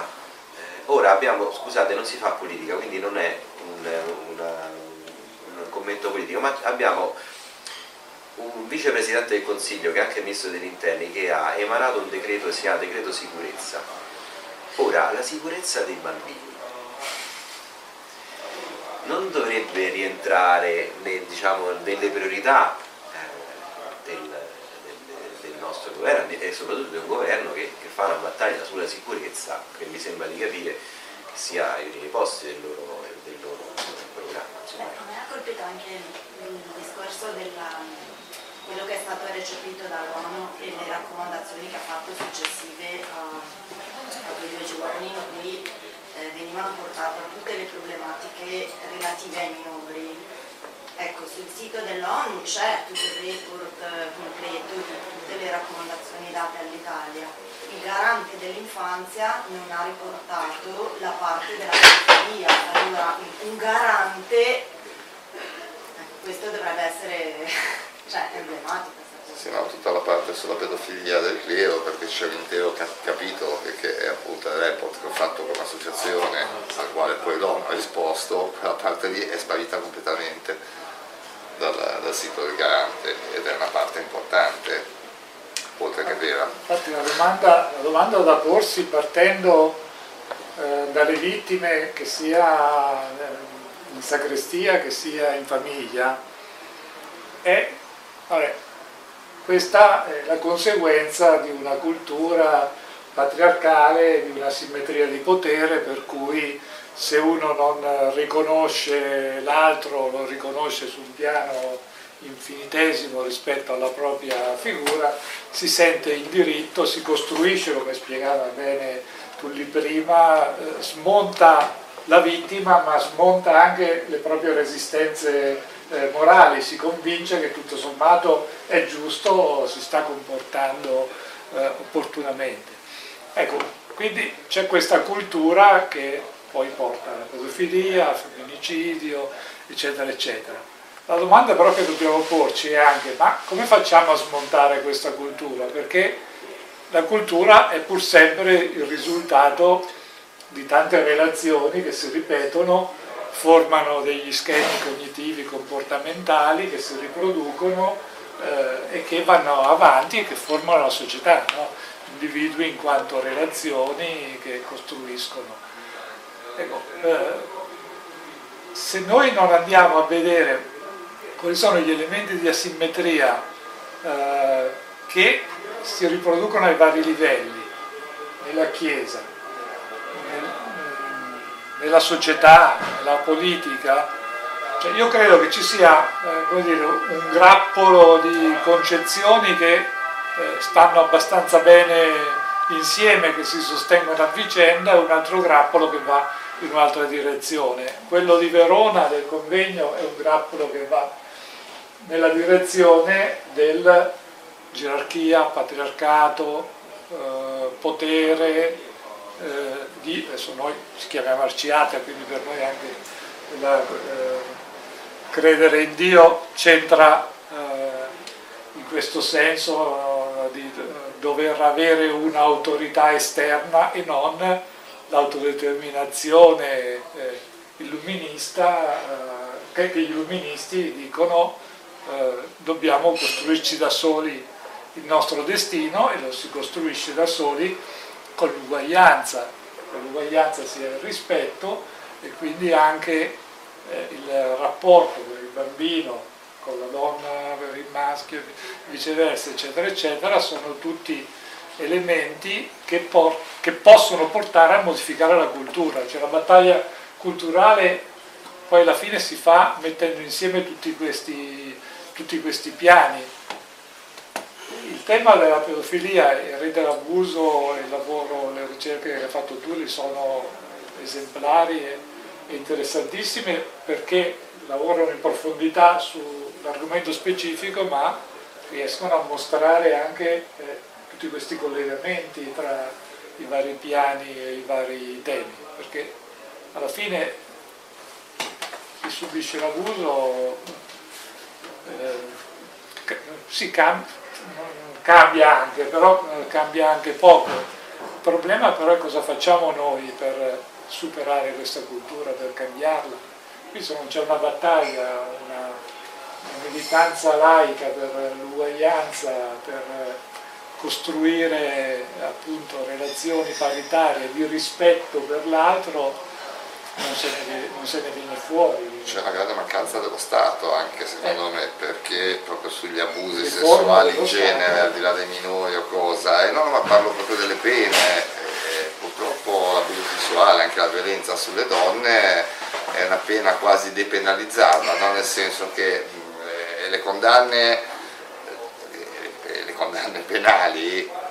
oltre ad essere condanne, eh, bisogna leggerle anche in qualcosa di educativo, no? per, eh, C'è sempre per, una pedagogia. Per la, eh sì, per la popolazione, certo che se stupri una donna e ti danno sei mesi di cash con la condizionale, voglio dire, passa nel, nell'immaginario collettivo che insomma sì, ma però una donna si può stuprare, tanto vedi, ti danno solo sei mesi, dove sta il problema, no? È una cosa che si può fare, quindi manca questo passaggio no? che sarebbe importante, anche la pena esemplare sui reati, eh, sui reati gravi come questo, invece purtroppo è lo stesso Stato, le stesse leggi quasi eh, legittimano perché era considerato fino a pochissimo tempo fa reato contro la morale. Sì, Dobbiamo sì, ricordarci certo. di questo. Certo, certo, questo d'accordo. Reato però contro la morale. Dobbiamo metterci a passo un attimo. Per cui eh, gli altri paesi viene... forse. Ah, infatti se io sono d'accordo nel senso che la, cioè la, chiaramente la battaglia può essere solo di, di carattere culturale, quindi diciamo, richiede, ahimè, eh, evidentemente tanto, tanto, tempo, cioè dal 96 comunque sono passati, quanti sono, 23 anni, potrebbero sembrare tanti, invece è, è evidente che non, eh, avendo dietro quasi oltre 2000 anni di, eh, di idea per cui appunto la, eh, il ruolo della donna e del bambino nella società è irrilevante, io prima ecco, ho parlato del Medioevo, trovai un, un proverbio che non me, lo, non me, lo, scorderò mai, c'è un proverbio eh, durante l'alto Medioevo che, che, diceva che chi vede un bambino non vede nulla. Eh, questa cosa eh, per me è, è una, diciamo, una, chiave anche per capire che tipo di, di mentalità c'era dietro. Allora, ma questa idea che si lega poi alla, appunto al discorso che facevo prima, cioè finché non, non si entra nell'età della ragione non si è esseri umani. Poi la Chiesa, lo, lo, la, la, diciamo, il, punto di vista religioso, eh, l'identità umana la dà eh, il leader del battesimo, della comunione della Chiesa, quindi viene da, solamente dopo che hai superato queste, queste prove. E quindi finché non c'è l'identità umana non sei un essere umano e allora l'idea perversa del, del, del malata, del, del, pedofilo è ok, non è un essere umano, quindi faccio quello che voglio, e senza correre eh, a rischio, al più compio un delitto eh, contro la morale, violo eh, il sesto comandamento. Contro Dio, no? Contro... Infatti la vittima, eh, eh, questo ce lo... e qui eh, appunto loro, su questo abbiamo eh, ragionato tantissimo anche con, con Francesco, lui non Secondo, cioè Francesco II. No, no, no, no, È arrivato non voglio essere il prossimo, eh. per carità. Già No, la- eh, e, e sta qui anche uno dei motivi per cui poi l- l- l- non c'è, ecco questo, questo non l'abbiamo detto, perché non c'è collaborazione tra, tra Chiesa e Stato? Perché l'idea di fondo è che la- essendo un delitto contro la morale, e questo eh, Benedetto XVI eh, non perde occasione di, di ricordarcelo, eh, vuol dire che la persona che subisce la violenza eh, non c'è nel discorso, è stata, è stata violata la morale, di fondo è stato violato appunto il sesto comandamento, ma dietro c'è che cos'è? La- è un peccato, Eh, la violenza su una persona, questa è una violenza indicibile su una persona invece è, sarebbe un'offesa a Dio. Quindi chi, è la vittima? Addirittura nel caso in cui avvenga nell'ambito del- del- della confessione è un'offesa al sacramento, nemmeno eh, ed è quindi da lì il soggetto al segreto pontificio eccetera eccetera. Quindi sta qui una delle chiavi per, per, arrivare a capire perché comunque alla fine il Vaticano non vuole eh, collaborare e non lo farà mai se, questo diciamo sempre, se prima, se prima non elimina il sesto comandamento, quindi non lo farà mai. Perché eh, è, è affare loro, dice come? Ha offeso Dio, quindi siamo noi che ce ne dobbiamo occupare. Ma l'offesa, e qui sta una versione ulteriore, non la compie solo il sacerdote. Questa è l'idea eh, micidiale, è anche Anche la vittima. la vittima, tant'è Che nel crimen solicitationis, è ancora del 62. del 62, c'è Anzi, scritto è, è la vittima che induce il sacerdoce il Sì, sì. sacerdote. ma è, è-. A commettere nel, crimine c'è scritto seduce. che il- è, è un questo atto ce l'ho È sempre, la- è sempre colpa della vittima. Ma- No, è il gradino più basso eh? della gerarchia, la, la vittima è eh, il No, peccatore, no, è il sacerdote si è eh, consacrato. C'è scritto atto sessuale di un chierico con un minore di anni, adesso è 18, prima era 16. La cosa eh, che purtroppo eh, duole dire, sì, è, stata, è cambiata nel 1996 il, il- il diritto penale, riguarda, ma anche nel nostro codice penale c'è scritto atto sessuale con, cioè questo con dalla nostra, è, è rimasto attaccato eh, sul- anche nella nostra norma, nel, nel nostro codice. E quindi, ritornando all'inizio, la cultura, la cultura sarà quella, la battaglia culturale sarà quella che a un certo punto riuscirà eh, a trasformare questo con in violenza su, no sessuale, perché pure sessuale è una parola fuorviante, non, non c'è sessualità, è proprio distruzione della sessualità. Violenza su una, un minore di anni 14, 12, eh, 16, quello che è, su, contro, non contro. Cioè la partecipazione, eh, in quel con, dietro a quel con ci sta proprio l'idea ancora che eh, eh, la vittima cioè c'è il, negaz- è è il negazionismo che c'è, perdonatemi il paragone, ma eh, confronti dell'olocausto, cioè trasformano la vittima in responsabile, se la sono cercata gli ebrei, quante volte l'abbiamo, sentito, se la sono cercata i rom, sono loro che sono rom,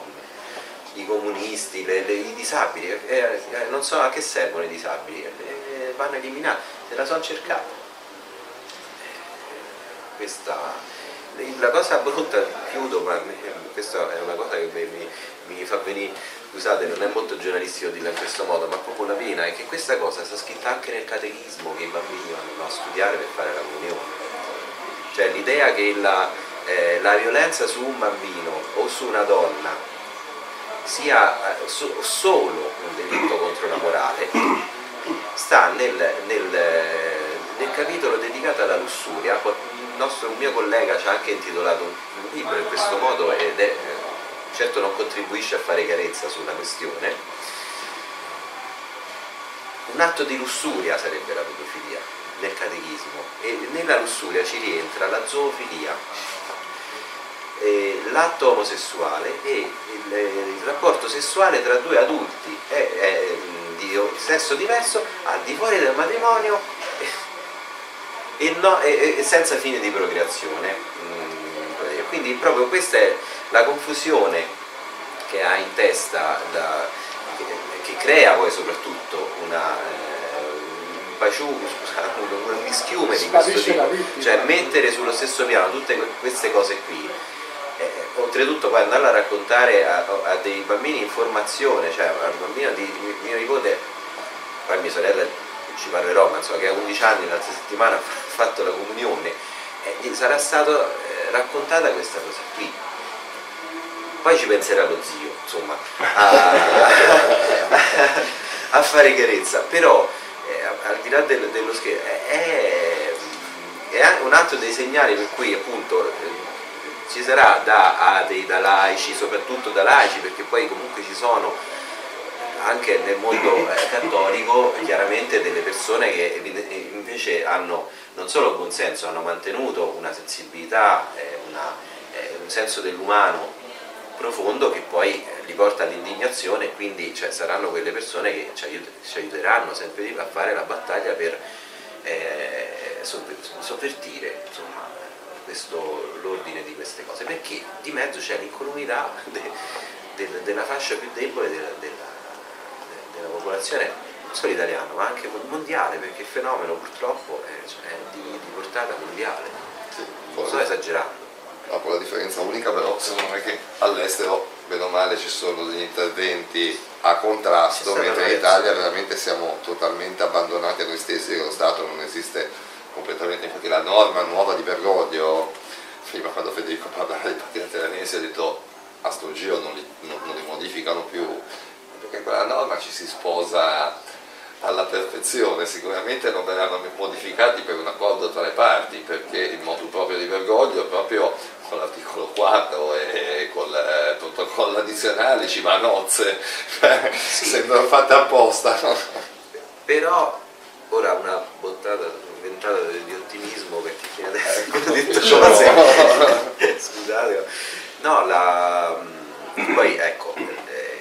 ci sono delle secondo me delle possibilità ci sono perché comunque eh, io, noi abbiamo una Costituzione meravigliosa che ha ha anche diciamo, questo articolo 7 che eh, francamente costituisce uno zoccolo importante, duro, importante in senso negativo e però stabilisce dei, dei criteri di, di, uguaglianza ed equità che, eh, che, prima o poi verranno portati su, diciamo, sul peso della bilancia. Nel libro, ma poi eh, lo, lo dico perché eh, è un, è, un, avvocato che, eh, è tra l'altro l'avvocato che è andato a Ginevra con, con, con Francesco Zanardi, Mario Caligiuri, abbiamo, fatto, abbiamo, studiato appunto questo caso di, di Giada e, e esce fuori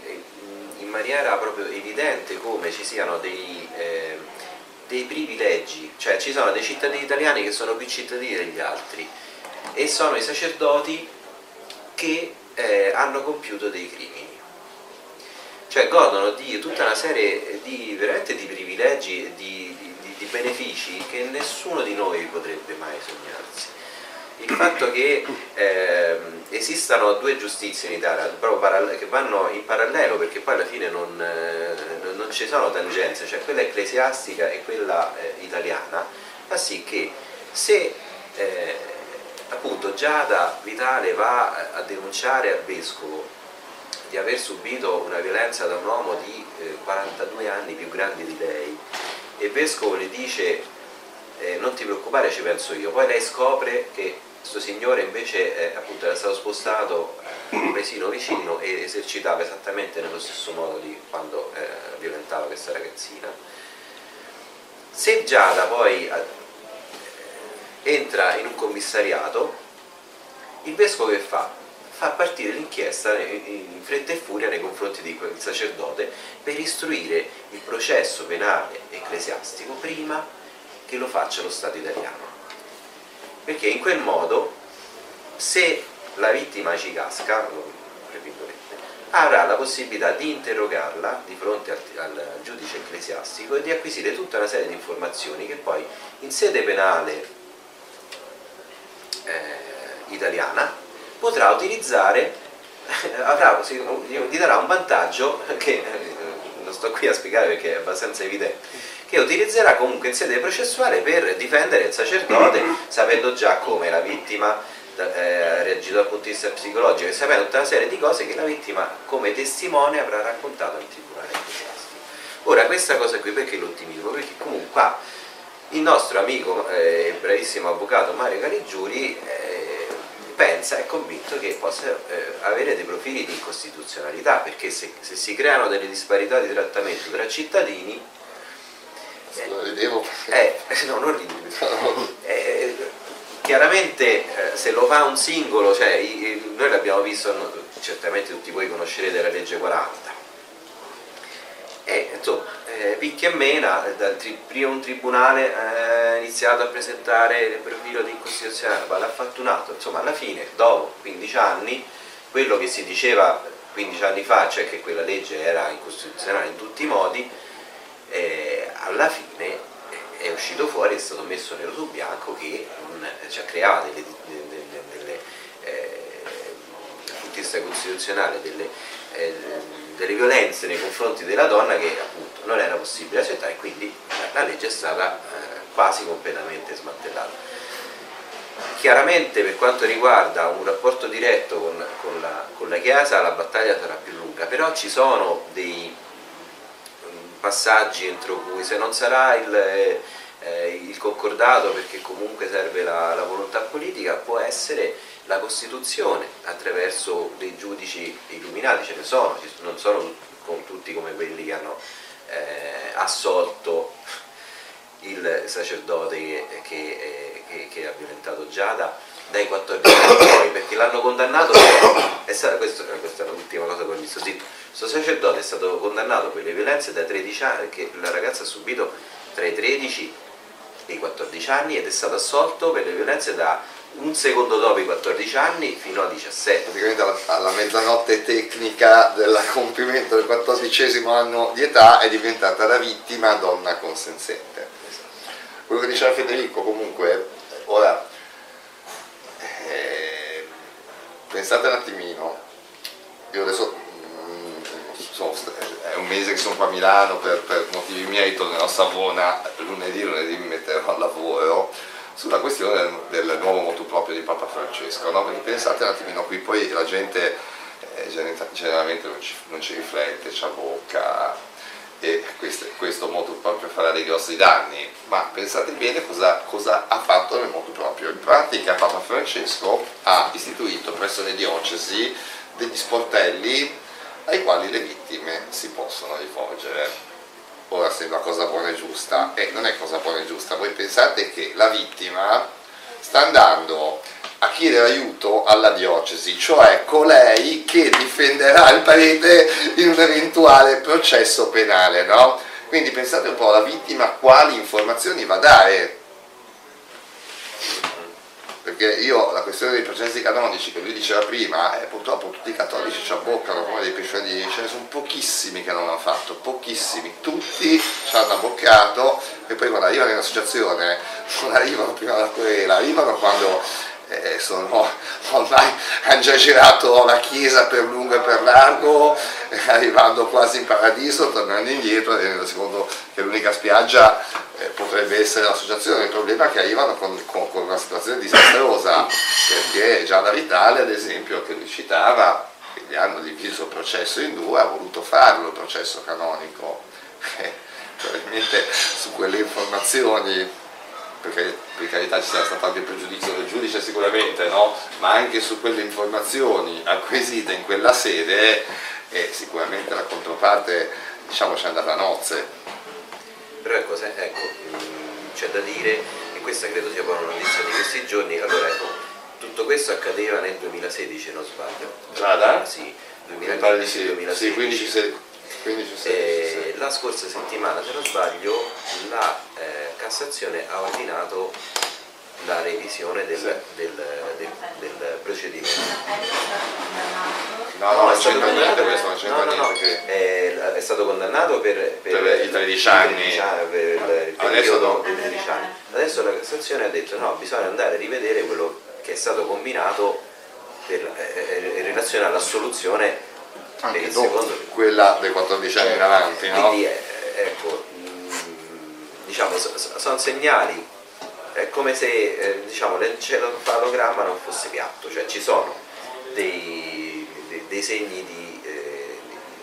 cioè la, la possibilità comunque di, eh, di fare- di creare dei precedenti, di, eh, delle, eh, delle norme da utilizzare per cominciare a, a contrastare questo appunto, potere, perché eh, qui stiamo, qui stiamo proprio parlando di un sistema di potere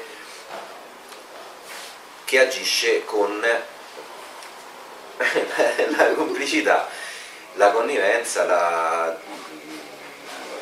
di un altro potere. Magari si tratta di due poteri che in questo momento non se la passano tanto bene, quindi in Italia eh, succede questo, che si sostengono a vicenda. Insomma, eh, quello che ha combinato Benedetto XVI eh, non sono state cose lievi e, e, insomma, ha lasciato macerie quando ha fatto un passo di lato e, e fin qui Bergoglio eh, ha rattoppato eh, Papa Francesco insomma, come, come ha potuto, soprattutto dal punto di vista mediatico, ma insomma, poi all'atto pratico eh, ha riformato ben poco. La Curia come l'ha trovata, eh, eh, anzi se non ha, ha perso pezzi in maniera anche piuttosto, parola forte, vergognosa, perché insomma il Cardinale Pell che lui ha messo a, a dirigere il, eh, il Super Ministero dell'Economia, il, il portatore della bandiera dell'operazione trasparenza, in questo momento sapete sta in Australia, è stato condannato per, eh, per- per violenza su, su due bambini quando eh, era parroco nel, suo, nel suo paese e, e lui doveva essere appunto il ha mentito per circa 40 anni e lui era stato delegato a Bergoglio invece a dirigere l'operazione trasparenza su- su- su- sulle finanze vaticane, quindi immaginiamo eh, quantomeno il fiuto che ha questo, eh, questo Papa nella scelta dei collaboratori, perché nel C9 i nove cardinali appunto de- della Curia, della Curia che dovevano aiutarlo per riforma- nella riforma, di 9, 4 cioè, hanno, hanno grossi problemi con, per questioni legate alla pedofilia tra responsabilità dirette cioè, minori e insabbiamenti consapevoli di casi gravissimi in Cile e in Sud America in particolare. Ma tutto questo eh, sottolinea per chi non l'avesse capito l'importanza di un lavoro d'inchiesta, di avere un'associazione come la Rete L'Abuso che eh, denuncia puntualmente e ci sono gli strumenti a partire dalla Costituzione per eh, denunciare in modo efficace e cercare di cambiare. Io che forse sono un po' meno ottimista di Tulli, però leggo anche gli atei devoti che scrivono su Repubblica eh, che tutti- tutte le settimane ci dicono quanto è importante avere un'autorità morale come, come Bergoglio, eh, questo eh, dire, è il lavoro invece smonta le azioni concrete che vengono fatte per costruire una laicità dello Stato degna eh, di questo nome, perché eh, la, la- teoria che, che si è diffusa a partire in particolare dagli anni Ottanta e che si è consolidata nei decenni successivi è che Habermas e altri è che il- sì, siamo nell'epoca in cui l'idea di secolarizzazione che c'era prima non va più bene, adesso bisogna in qualche modo mettere sullo stesso piano eh, le idee religiose e quelle, e quelle laiche, la stessa scienza, eh, si parla di scienze teologiche oggi, no? Che, no? che- che è un modo appunto per esercitare egemonia, eh, si, eh, si usano gli schemi del proprio campo e li si trasferiscono, si impongono sugli altri campi finché non viene permeata tutta la società e a quel punto si ritorna alla cultura che tocca anche le famiglie, no? nel senso che se certi schemi, certe idee eh, si, si, diffondono, quindi è preziosissimo fare il lavoro puntuale, eh, poi diciamo che ci manca anche qualche forza politica che sia in grado di mettere insieme battaglie puntuali e farle diventare una battaglia culturale generale. Questo a mio parere è il problema principale che abbiamo oggi. Purtroppo. Purtroppo sì. Io benissimo, pensiamo che nel 2011 il presidente irlandese, che era il presidente del Consiglio, Enda Kenny, è entrato in Parlamento, ha convocato seduta comune al Parlamento irlandese per dire, eh, per denunciare eh, l'intromissione della, della, Santa Sede nelle inchieste che il Parlamento aveva portato avanti eh, e conclude tre inchieste 95, 2010 e 2011, 2009 e 2010 tre inchieste parlamentari, indagini parlamentari che si erano concluse con appunto, eh, prima ne ho citata una, 800 sacerdoti e 30.000 vittime, anche qui la proporzione,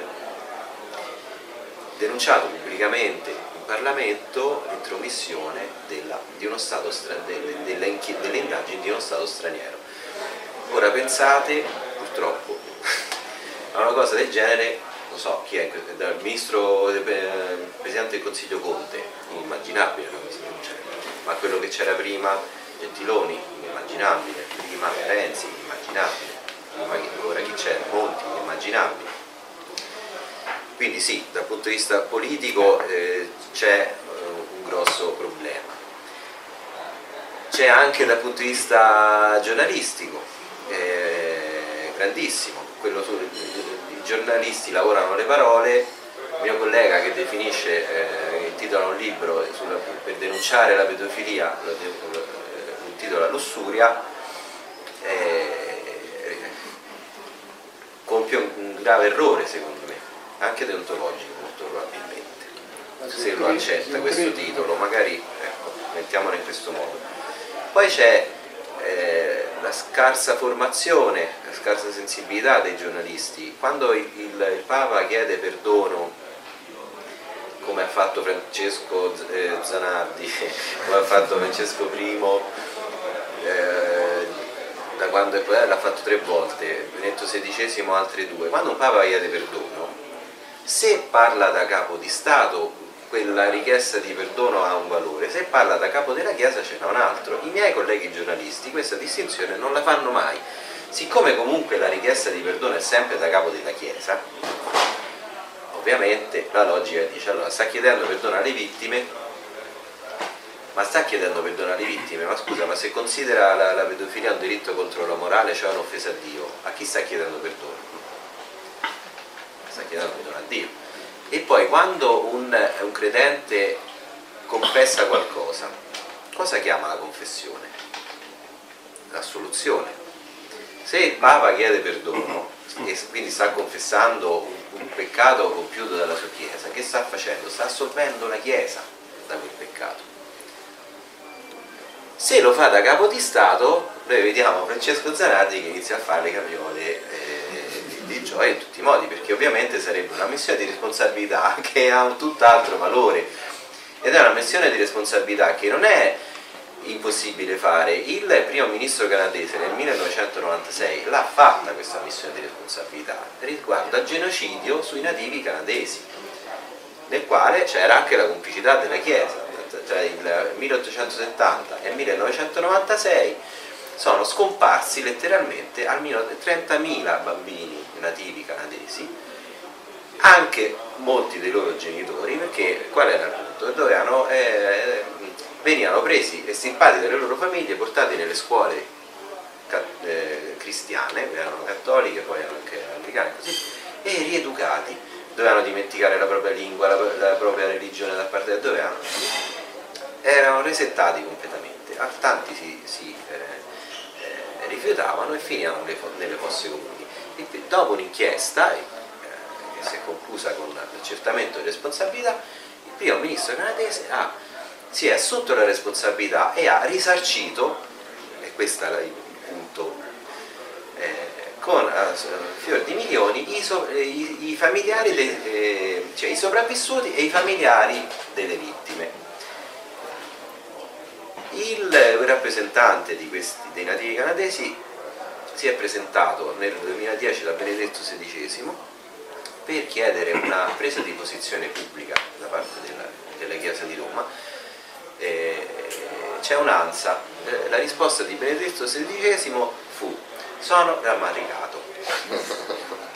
Sì, è una parola molto in uso Sono per rammaricato. Ma chiaramente non poteva dire altro perché quella non era, eh, un, era un incontro, eh, cioè era un, capo di Stato che era stato sollecitato a rispondere su questa cosa. Se avesse assunto la responsabilità, come aveva fatto invece il ministro canadese,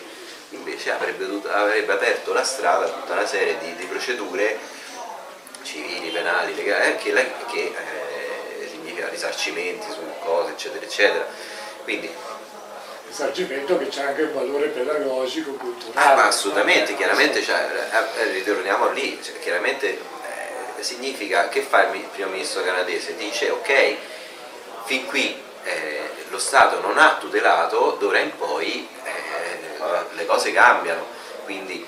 eh, chi- chiaramente cambia, cambia tutto, cioè, la- la- nel senso anche di... di terrore, cioè scompare anche il terrore perché ci si sente tutelati Eh, ed è quello che chie- e questa è la cosa che poi chiedono le, le associazioni quando eh, questa è l'unica cosa che raccontano i, i giornali italiani quando un'associazione fi- va con lo striscione via della conciliazione ma si limitano a raccontare quello che sta succedendo senza chiedersi qual è il significato di quell'azione. Il significato è proprio questo, cioè chiedere alla alla- allo Stato Vaticano di assumersi una responsabilità anche per rispetto dei, dei- dei- dei- credenti, dei fedeli, eh, di, di chi eh, invece questo rispetto eh, le istituzioni non ce l'hanno, non solo delle vittime. Sbaglio? No, no, assolutamente no. Assolutamente no. Però, Hanno, eh, ma io lo vedo visto anche in alcuni procedimenti eh, dove sembra che abbiano rispetto anche per il prete, invece non hanno minimamente rispetto neanche per il prete, no? poi magari lo, lo- lo pagano per il prete, lo fanno difendere da avvocati facoltosi, ma il punto è che dietro c'è il rischio del vescovo. Una volta tolto il rischio del vescovo, del prete non ne frega poi più, diciamo, eh, molto neanche a loro, ecco. Modo, quello che- a cui non si può rinunciare è parlarne, denunciarne dal mio punto di vista, scriverne dal suo punto di vista pure, perché poi Francesco è diventato anche un giornalista insomma, in tutti questi anni. Eh, no, no, davvero, il, il- il- il sito di Rete dell'Abuso che vi invito a, eh, a- a saccheggiare, no, che vi invito a... infatti è una battuta, perché eh, viene saccheggiato dai colleghi, poi non tutti citano la fonte e, e questo è un altro grosso problema che fa molto parte ahimè, del mondo del giornalismo italiano, E- però ecco, io ho anche fiducia nei confronti delle, cioè, pubblica nel momento in cui eh, sente, viene informata, eh, ascolta, viene messa in condizione di recepire certe cose, poi si muove. Bisogna insistere, eh, bisogna insistere, tanto ormai indietro non possiamo tornare, fare non è che... spotlight italiano. Ci vorrebbe perché Sì. in Polonia hanno fatto il film. Sì, sulla sì. Polonia, è stato interessante. In Italia ne abbiamo uno eh, ci sono anche io, io ci sono i soldi del Provolo è stato visto in 40 paesi del mondo meno che in Italia. È su ed è il film italiano sì si chiama La Preda Silenzio nel nome di Dio è la versione italiana. E- è stato tra l'altro è stato, è stato fatto dalla da una, una grossa produzione televisiva Press TV